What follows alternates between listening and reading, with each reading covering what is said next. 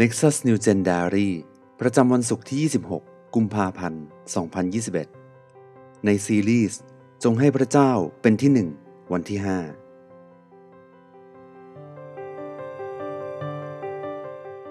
5 ยุทธวิธีในการดำเนินชีวิตอย่างผู้มีชัย ตอนที่ 1 ในสองวันสุดท้ายของสัปดาห์นี้ เราจะมาเรียนรู้ 5 ยุทธวิธีจากพระคัมภีร์ ในการจัดการกับความบาป และการทดลองใจอย่างมีประสิทธิภาพ นี่ถือเป็นการฝึกฝนชีวิตในการยอมให้พระเจ้าเป็นที่หนึ่งในชีวิตของเรา ลองเปลี่ยนสิ่งที่เราใคร่ครวญตลอดทั้งสัปดาห์ให้เป็นภาคปฏิบัติ เพื่อเราจะดำเนินชีวิตอย่างผู้มีชัย และในวันนี้เราจะได้รู้จัก2ยุทธวิธีแรกในการดำเนินชีวิตอย่างผู้มีชัย ที่เริ่มต้นได้ง่าย ๆ จากตัวของเรา 1. มั่นใจในความรอดและการไถ่ของพระเยซู เพื่อจะมีชีวิตอย่างผู้มีชัย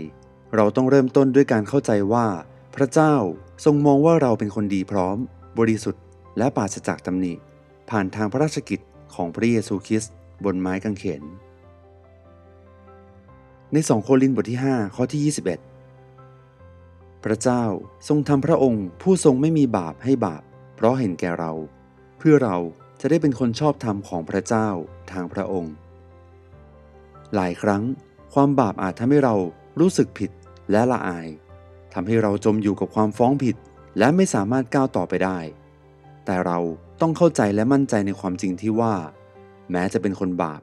แต่สำหรับผู้ที่อยู่ในพระคริสต์แล้ว ไม่มีการลงโทษสำหรับเรา ความเข้าใจนี้เองที่เป็นรากฐานสู่ชัยชนะ ในโรมบทที่ 8 ข้อที่ 1 เพราะฉะนั้นไม่มีการลงโทษคนที่อยู่ในพระเยซูคริสต์ข้อ 2. สารภาพบาปของเรา ในหนึ่งยอห์นบทที่ 1 ข้อที่ 9 ถ้าเราสารภาพบาปของเรา พระองค์ทรงซื่อสัตย์และเที่ยงธรรม ก็จะทรงโปรดยกบาปของเรา และจะทรงชำระเราให้พ้นจากการอาธรรมทั้งสิ้น การสารภาพบาปหมายถึง การที่เรายอมรับก่อนว่า มีความบาปเหล่านั้นอยู่ในความคิดและจิตใจของเรา จากนั้นเราจึงสารภาพความบาปที่เรามีต่อพระเจ้า การสารภาพบาปเริ่มที่เรากับพระเจ้า และขอพระเจ้าให้เรามีความถ่อมใจ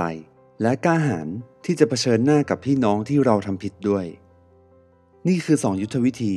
ที่เราสามารถเริ่มต้นได้ตั้งแต่วันนี้ ขอพระเจ้าแห่งความรักและสันติสุข ทรงประทานกำลังให้เรา ได้เชื่อและวางใจพระองค์ ให้เราได้วางทุกสิ่งที่เราแบกไว้อยู่ต่อหน้าการเขนของพระองค์ ให้เราได้มอบถวายทั้งหัวใจของเรา ให้พระเจ้าเป็นผู้เดียวที่ครอบครอง